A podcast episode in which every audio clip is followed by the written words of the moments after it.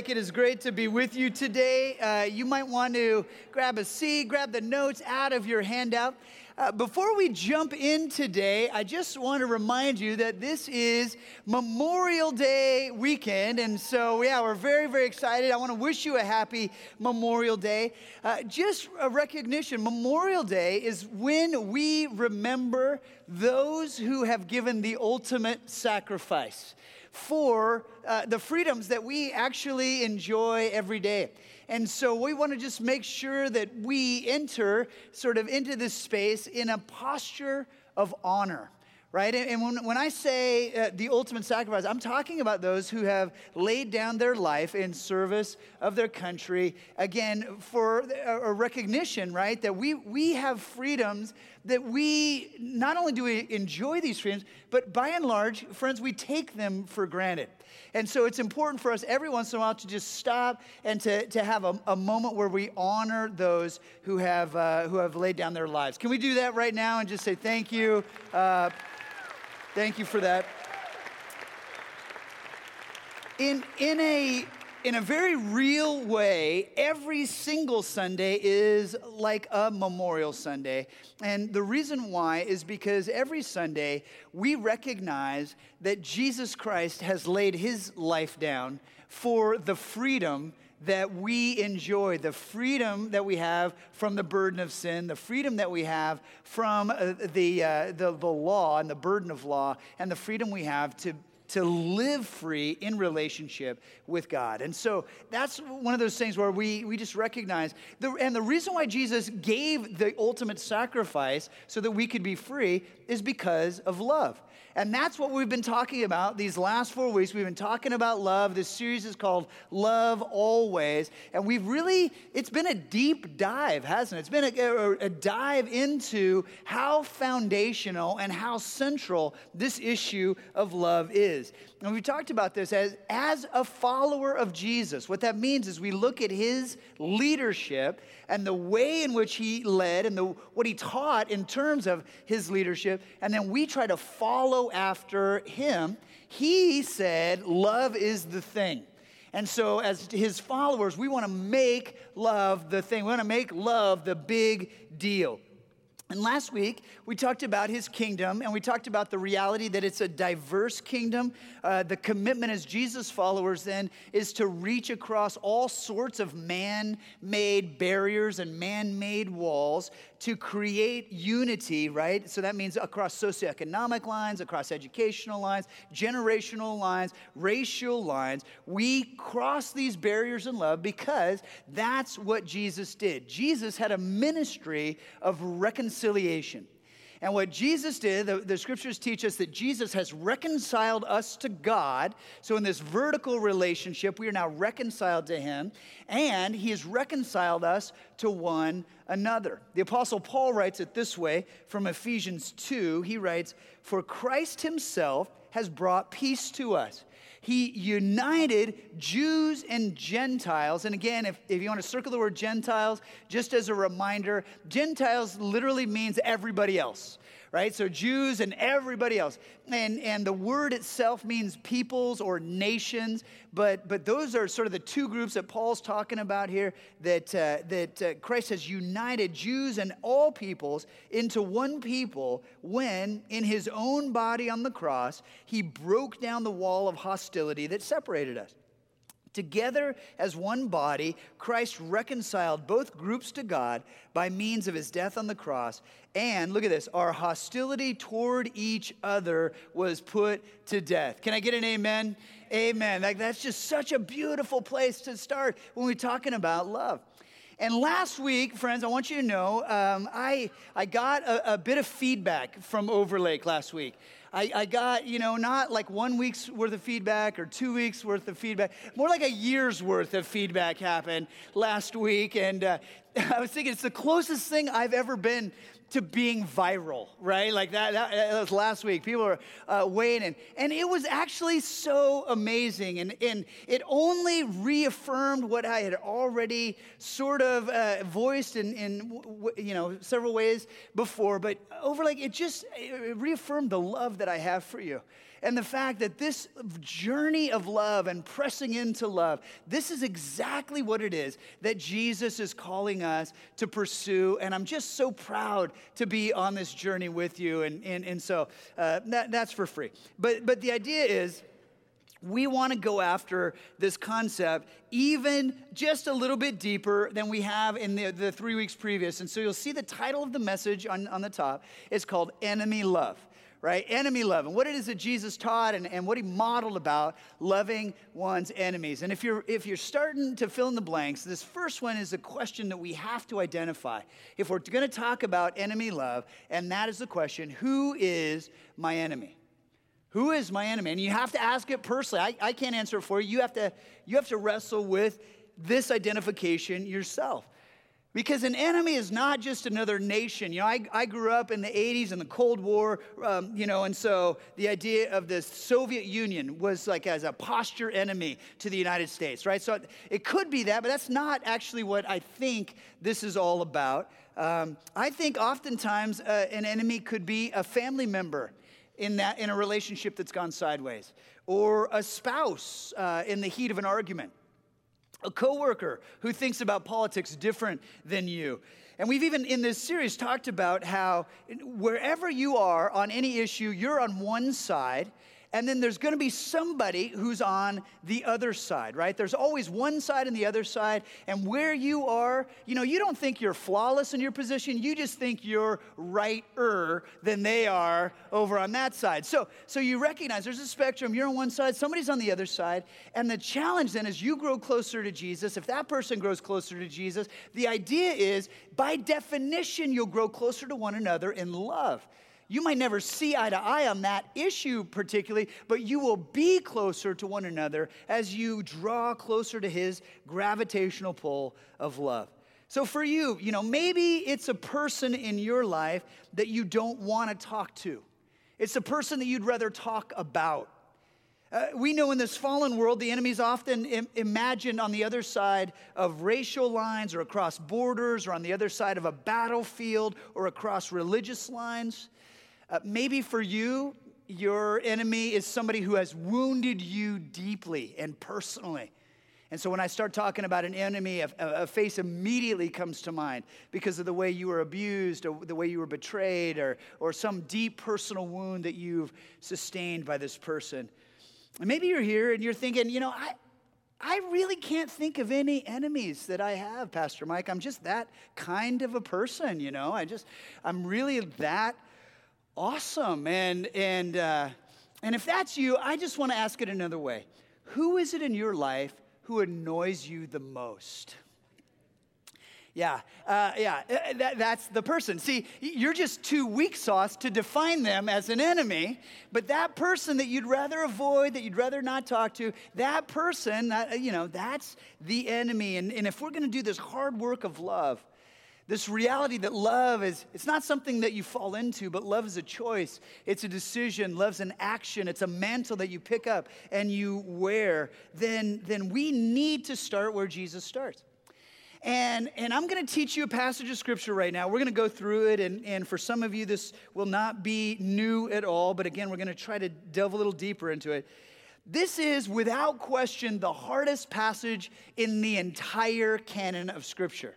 It's, it's the most challenging. And I just want to give you guys like the heads up. This is not going to be a sermon that makes anybody feel uncomfortable. It really won't. Like you're not going to sit here and squirm. Like, he, but here's the, the, the sort of the disclaimer on the front end. It's ridiculously hard to live out. That's the disclaimer. And it's true for me, it's true for every Jesus follower. This is just ridiculously hard. And Jesus just joyfully gives it. It's like he's not even concerned that this is so stinking hard to follow. I do want to let you know this that anywhere you go in the world, the whole non Christian world, when they know anything about Jesus, they know this passage about him. If you're ever in a university campus and you sit in uh, in that comparative religions professor uh, goes, you know, one half of an afternoon talks about Jesus, this is probably the passage he goes after. Because it is so completely unique. It's not like any other philosophy out there, it's not like any other theology out there. I mean, this is what makes Jesus just this incredible, unique, like what was going on in this guy kind of a thing. So let's jump into it. It's from Matthew chapter 5, starting in verse 38. Jesus is teaching. He says, You've heard that it was said, eye for eye and tooth for tooth. But I tell you, do not resist an evil person. If someone strikes you on the right cheek, turn to him the other also.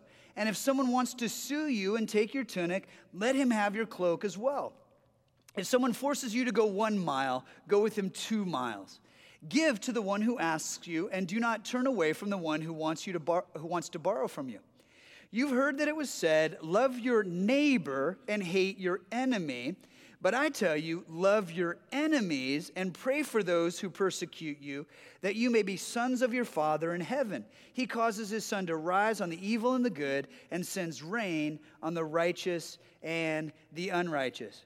And, you know, we're sitting here and we're in church and we're all feeling pretty good. You know, sun's out and we're like, oh, Jesus, that's wonderful. I love it. Good job, Jesus. And, and when I read this, and, and I just have to be really kind of open and vulnerable with you, like when I evaluate myself against this passage, I'm actually quite generous with myself. I'm like, you know, you're, you're pretty good at this stuff, man. And, and I, I'm pretty kind as a default posture. And I'm fairly gracious, just kind of in the ebb and flow of life. And I'm fairly patient along the way. And it's like, oh man, you're pretty good at this, you know, right up to the moment where I'm not good at it at all right? It's like, oh, I can take a few hits here and there, but suddenly, ooh, that stings, and I want to strike back hard.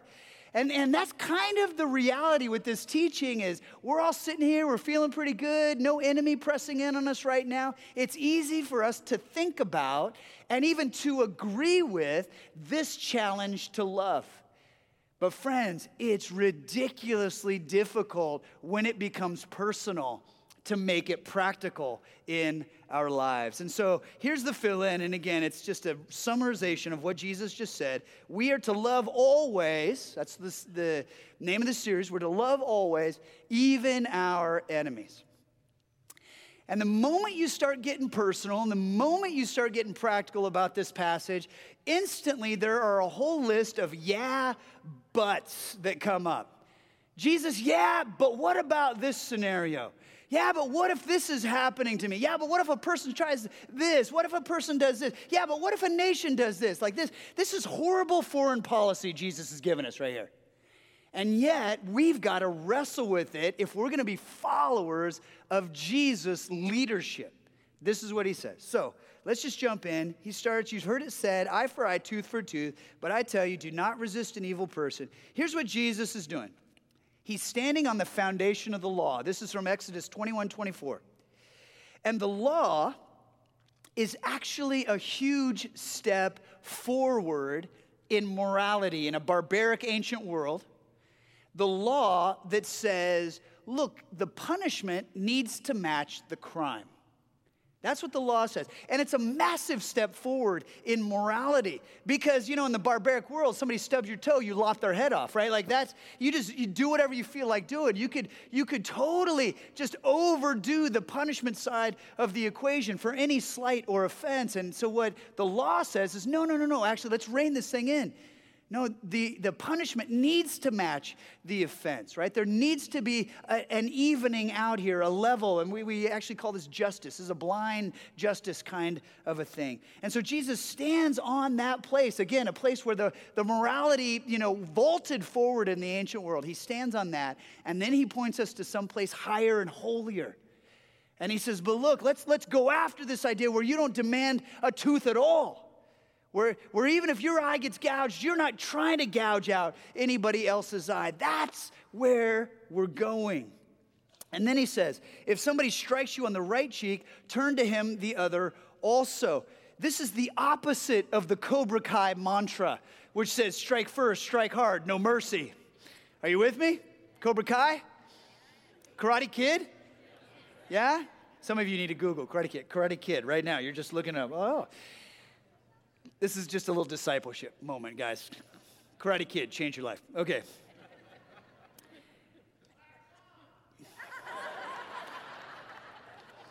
That's right. Here's the thing, you guys, I, and I mean this sincerely. Jesus putting this mantra on the dojo wall gets him no students. Nobody signs up for Sensei Jesus Dojo. Are you following me?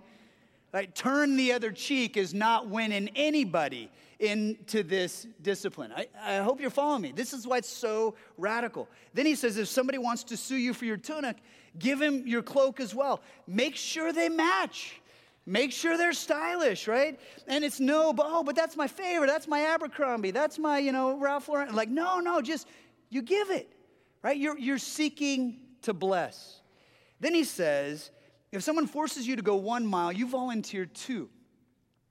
And this is a reference to a Roman law at the time, which gave Roman soldiers the right to grab any Jewish civilian and force them to carry their pack one mile. Roman roads had mile markers along them, just like uh, our highways do today. So it's easy to know where one mile ends. And Rome, remember, was the oppressor. They had invaded, they had conquered, and they were, um, you know, they were, they were living in and oppressing the Jewish community. And Jesus says, if your oppressor is forcing you to go one mile, you double the mileage. Now, no Jew listening to Jesus in this moment would have responded well. Right, just think about this for a moment. Romans and Jews did not share any religious sentiment whatsoever, no theological tradition. In fact, they had incredible disdain for each other's views. They didn't agree on a single thing politically. How could they? If you lined up 20 hot topics, the, the, the Romans and the Jews would have been on the opposite ends of the spectrum. Romans held all the power in the homeland of the Jews. And it was incredibly dehumanizing. Think about this. When a Roman soldier would, would say to a, a Jewish man or woman that you have to carry my pack, it didn't matter what they were in the middle of. They couldn't say, but I have to get these crops to market. They, they couldn't say, oh, but I have to, to farm. I have to continue farming today. If I don't fish today, my family won't eat. There was no excuse. They had to drop their commerce or their crops or leave their farming tools and immediately pick up a Roman pack, which weighed probably about 70 pounds and began to walk a mile. And if you've been to Israel, you know how hot it is most of the year. And so they had to walk in the heat a mile. And then they'd have to drop the pack when they were uh, let, you know, free to do so by this Roman soldier. And then they had to walk a mile back to pick up the stuff that they were interrupted in the midst of doing. So all that's going on. And Jesus says to the oppressed, serve, double the mileage. Serve 100% more than you're required to. But Jesus, I don't agree with them. And he says, No, I know. Serve. Oh, but Jesus, they're pushing me around. It's so humiliating. I, I, I know. And the way forward is to serve. Don't argue with them, don't demonize, serve. Wow, right? Like if we're in those shoes, we, oh, yeah, that's difficult.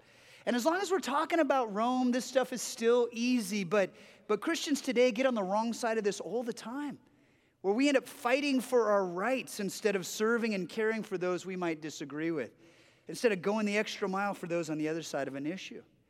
And what Jesus says is don't worry about winning the fight, win the glory for God. Don't worry about clinging to your rights, reveal the goodness of God. Turn the other cheek, do not resist. Who ends up winning? God ends up winning. How hard is this to pull off in a fallen world? It's supremely, ultra, mega difficult to pull off in this world, right? This is so hard. And the most radical thing Jesus says in all of this passage is the simple challenge love your enemies. Love your enemies. It's not just turn the other cheek and tolerate your enemies.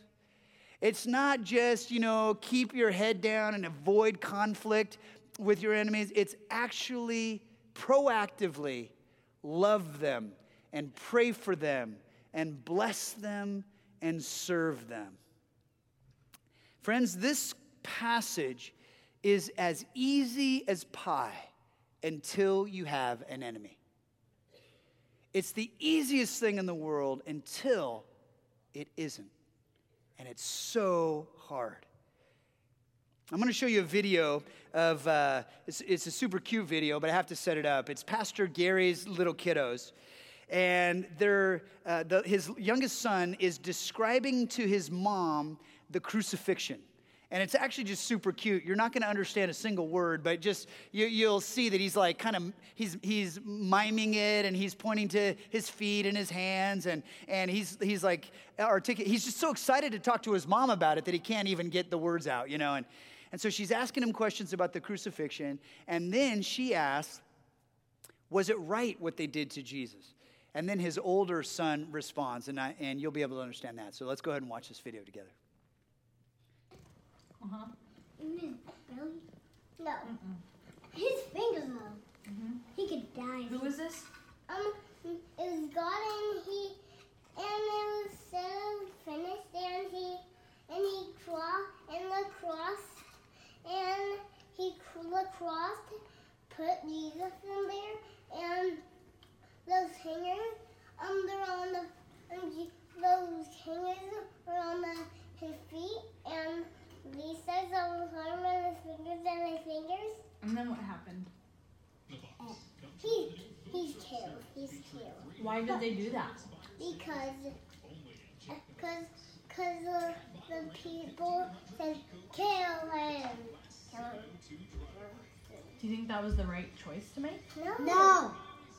I'll just kill him back. Would that solve the problem?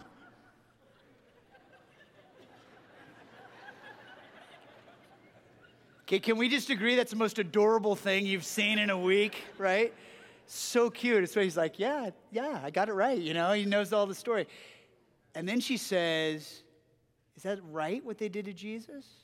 And, and his older son says, No, I'd kill him back. Right? And isn't that natural to say? Isn't that normal to say? Isn't just that the, the most human response possible?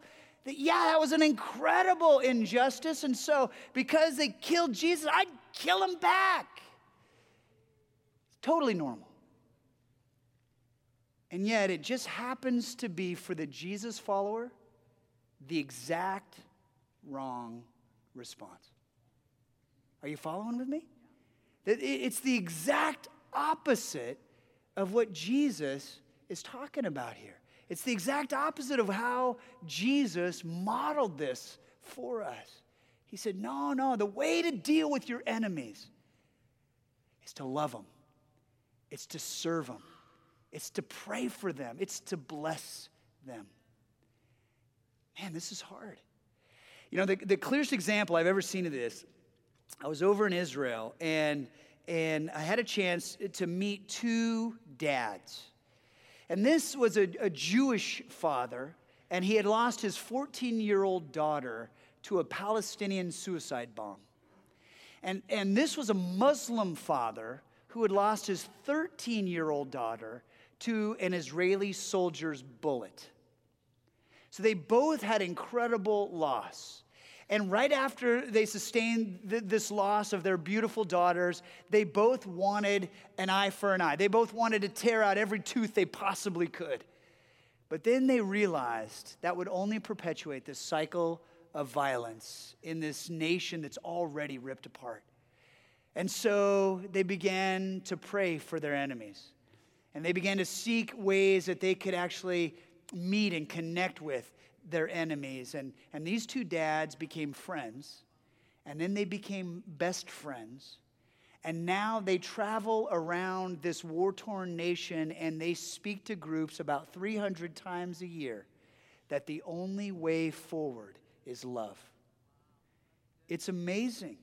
And, and I want to tell you, as far as I know, neither of them have changed their religious posture, what they believe in terms of their religious convictions.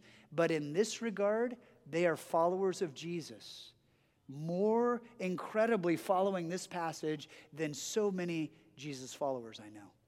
Right? That's when it becomes real. When you have an enemy, this becomes really, really difficult. If you're filling in the blanks, the next one is enemy love isn't easy, but it's good.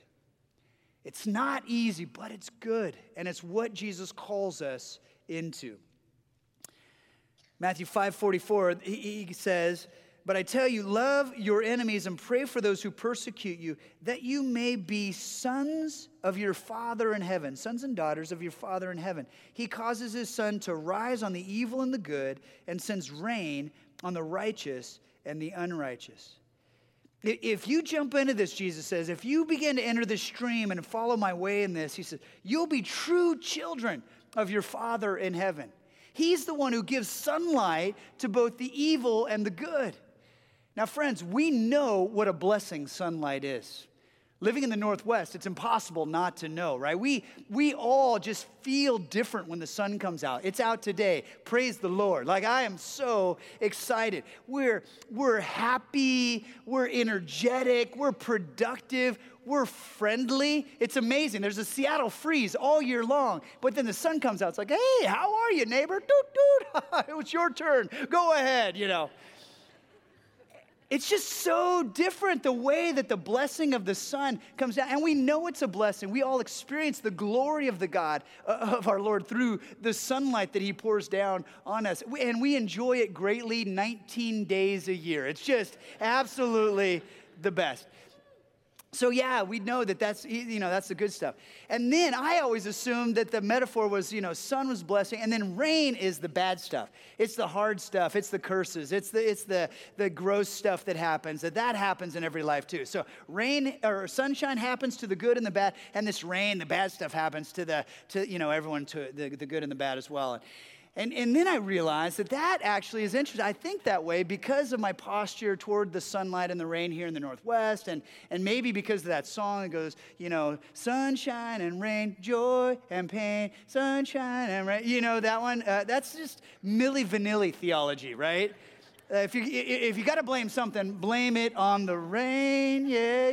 Are you with me? Okay, that's a good joke. You need to Google Milli Vanilli. Sorry, this is another discipleship moment. The, you know, Karate Kid, uh, Milli Vanilli. You'll thank me for that.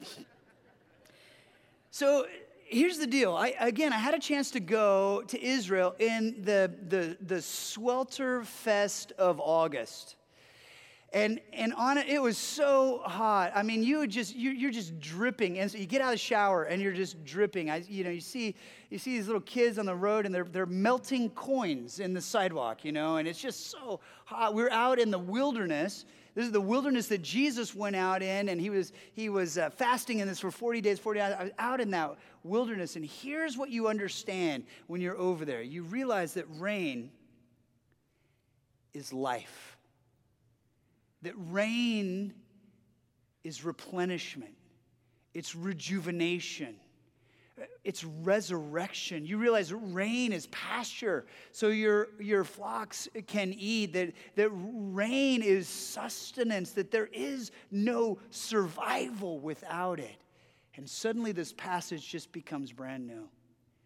That God brings the blessing of life and productivity and vitality, the sunlight of his glorious blessing to both the good and the bad in this world. And then he brings the refreshment and the rejuvenation and the, and the life to both the righteous and the unrighteous. In other words, the posture of our Father God toward all of humanity is what? Blessing. It's blessing upon blessing upon blessing. And friends, this is why Jesus says, this is why you'll be a true child of your Father in heaven when you love those who curse you, because guess what? That's what God does. God loves those who are against him. God loves those who curse him. God loves those who run from him. And if you're going to be his child, that's what you have to do as well. You want to go after those who are opposed to you. That Jesus doesn't want us to win fights with our enemies, He wants us to win our enemies. And the only way to win our enemies is to offer them love when they offer us hate. It's to serve them our best when they serve us their worst. This is Jesus washing the feet of Judas. This is Jesus forgiving and reinstating the one who denied him three times publicly. This is Jesus when he is stretched out on that cross. And he says, Father, forgive them. Forgive the ones who spit on me. Forgive the ones who beat me today. Forgive the ones who ripped my beard from my face. Forgive the ones who put that, that crown of thorns on my head. Forgive the ones who mocked me by putting a purple robe on me. Forgive the ones who nailed me to this cross. Forgive them, Father. They don't know what they're doing. And I've been preaching this kind of outlandish love now for about the last five or six years. And and the reason why I've landed here is because this is the way that Jesus has loved me. It's the way that Jesus has pursued me. It's the way that Jesus has continued to come after me and poured grace upon grace upon grace in my life. And, and I know that people give up on church from time to time because it's not a place of love and it's not a place of grace, but they're drawn to Jesus because of his love and because of his grace. And friends, that's what we're going after.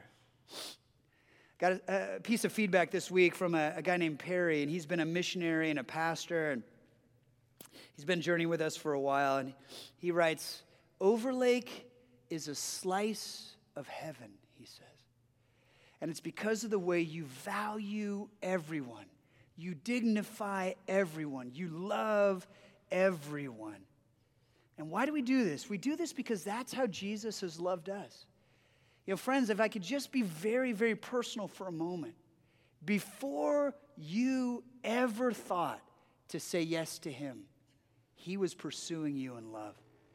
When you were far from Jesus, He loved you, came after you. When you were opposed to Jesus, He loved you and came after you. When you were an enemy of God, Jesus loved you and He was kind to you and gracious to you, and He sought to woo your heart back to himself. That's what Jesus does. The apostle Paul writes this in Romans 5:8. He says, "But God demonstrates his own love toward us in that while we were still sinners, Christ died for us." You know, I like to go back to that Roman backpack for a moment. I'm sure every Roman soldier, I don't know this, but I can only sort of imagine what it might have been like to be a Roman soldier in that time and stationed in that place. And I can only imagine that every time on a hot afternoon in Israel, every time a Roman soldier conscripted a Jewish man or woman to carry his pack, that what he got instantly from them was resentment and complaining, disdain. And I'm sure that only added to that soldier's own frustration at the heat and at being there and having to, to, to be the oppressor there. And, and that cycle only increased his sense of dehumanizing the Jewish population more. And so it was a spiral of negativity. And, and so you can only imagine a, a Roman soldier's surprise when a Jesus follower responds differently. The Roman soldier says to a Jesus follower, Hey, you, grab this pack. You need to carry it one mile for me. And the Jesus follower says, Sure, let's go and joyfully picks it up and begins to walk with the soldier, chatting him up along the way. And, and after they've gone a mile together, the soldier says, Okay, you can put it down now. And the Jesus follower says, Well, you know, I'd actually be happy to carry it another mile for you. And the Roman soldier looks at him like he's, you know, crazy and says, Why would you want to do that? And the Jesus follower says, Well, because that's the way Jesus showed his love to me. And so that's the way I'm trying to show Jesus' love to you? And what would the next question be? Who is this Jesus? Tell me about this Jesus. Right? It would instantly in- increase the intrigue. It would instantly say, hey, wait, something is wrong here. This is not the normal paradigm of oppressor and oppressed. And, and how is it that, that this Jesus figures in to this whole new thing? Well, I want to tell you if we love, if we live in the love of Jesus and we practice the love of Jesus, then I'm sure we'll see people fall in love with Jesus.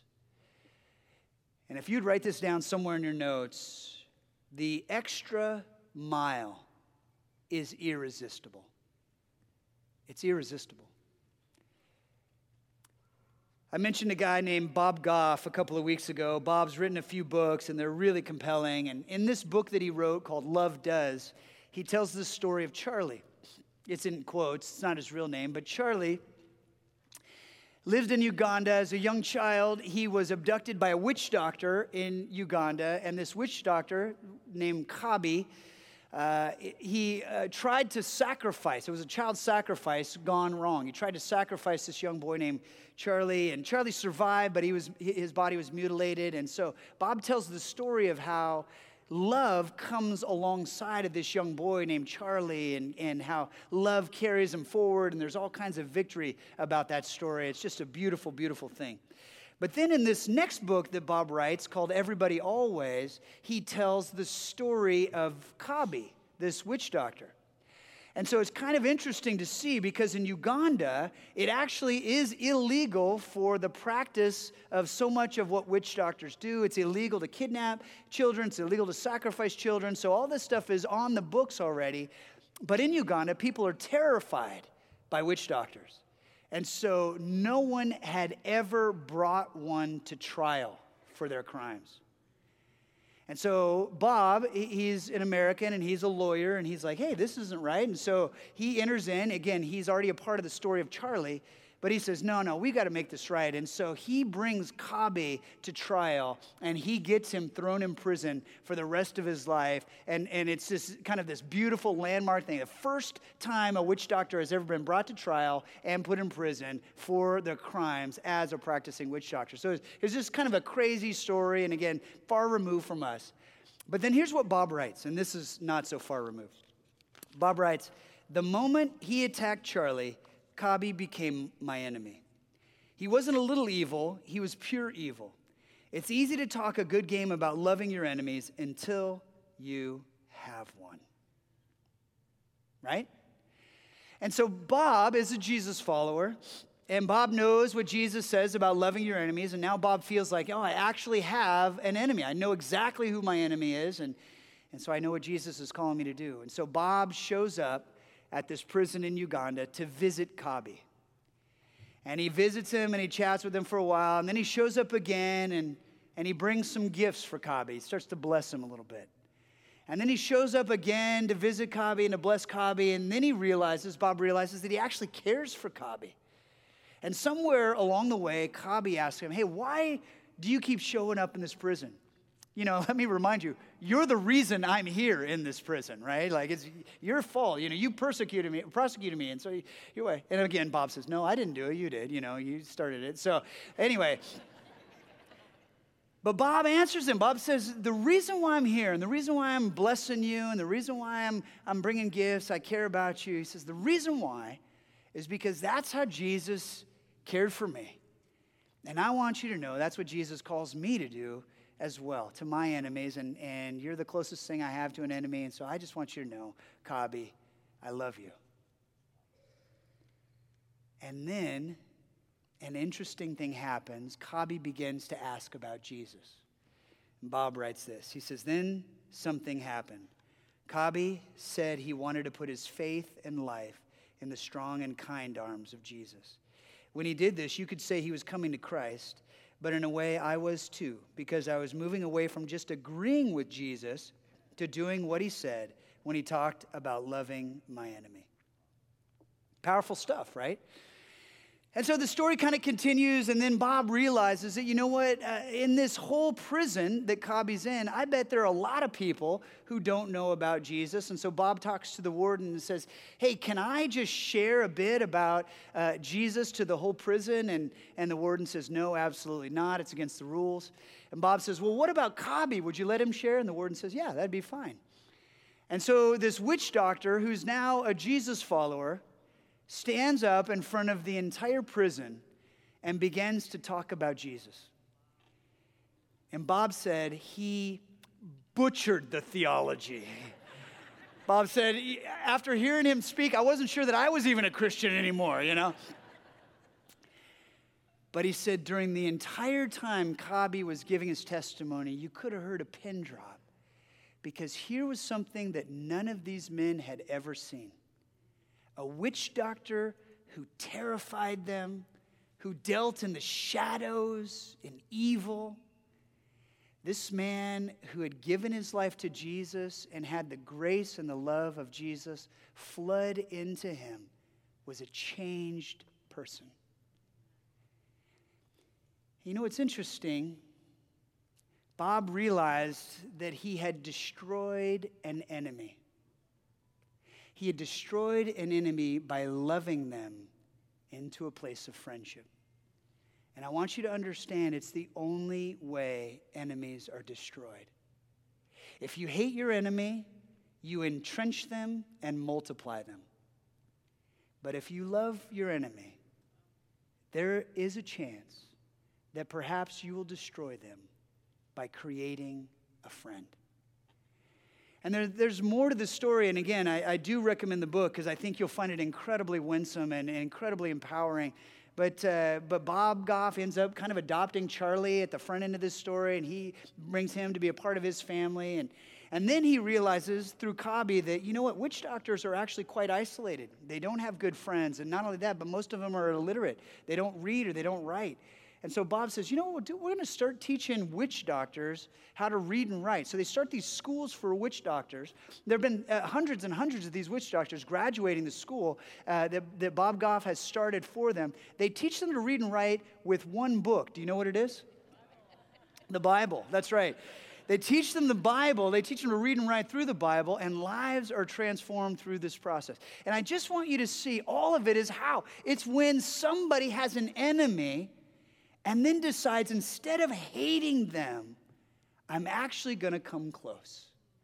And I'm going to try to love them. And I'm going to try to bless them. And I'm going to try to pray for them. And I'm going to try to serve them. Because in doing that, an enemy might be destroyed and a friend might be born. You know, as we wrap this whole series up, this whole week I'm processing with Jesus and I'm, I'm just asking him, Lord, what, what do you want from me? Like, what, how do you want me to treat everybody? And, and the answer I just get back is love. Well, Jesus, how long? How long are we supposed to love? Always. Love always. And that's how Jesus has loved us. The love of God through Jesus Christ is everlasting, it's unconditional, it's permanent, it's settled, and it's yours. And so receive it and then offer it. And this kind of brings me to the last question. If you're filling in the blanks, it's this Who is God calling me to love? Who is God calling me to love? And I want you to think, you know, who is that enemy in your life? You, know, even better, who is that you think, you know, Pastor, I can love all of these people, all of these types of people, all these groups of people. I can love all the way to here. I just can't love this group of people. I'm not pointing to you guys specifically, just so you know. And I just want you to know whoever is the caveat for you, whoever is the parenthetical except this person for you, that's the person that God is calling you to love. And I think it's ridiculously difficult. I think it's very near impossible to do. But I know as we follow Jesus and ask for his help, he will empower us to do what he calls us to do. So why don't you bow your heads and close your eyes and let's pray. Jesus, we do ask for your help. And we know through your teaching and through your example that you call us to love the ones who are like us and the ones who are near us and the ones who love us back. And you also call us to love the ones who are unlike us and the ones who are far from us and the ones who not only don't love us, but maybe hate us right now. And Jesus, we just confess to you that on our own strength, with our own abilities, with our own levels of courage right now, that we're not good at this, that, that we will fail at this. And so we invite your help right now. Jesus, we ask for your Holy Spirit to come and fill us. We ask for you to show us what it looks like to take practical steps to love. We, we want to follow you. And as followers of yours, that means that we trust your leadership in this area. So lead on, Jesus, and we will follow you. We love you and we pray all these things in your precious name. In the name of Jesus, we pray. Amen.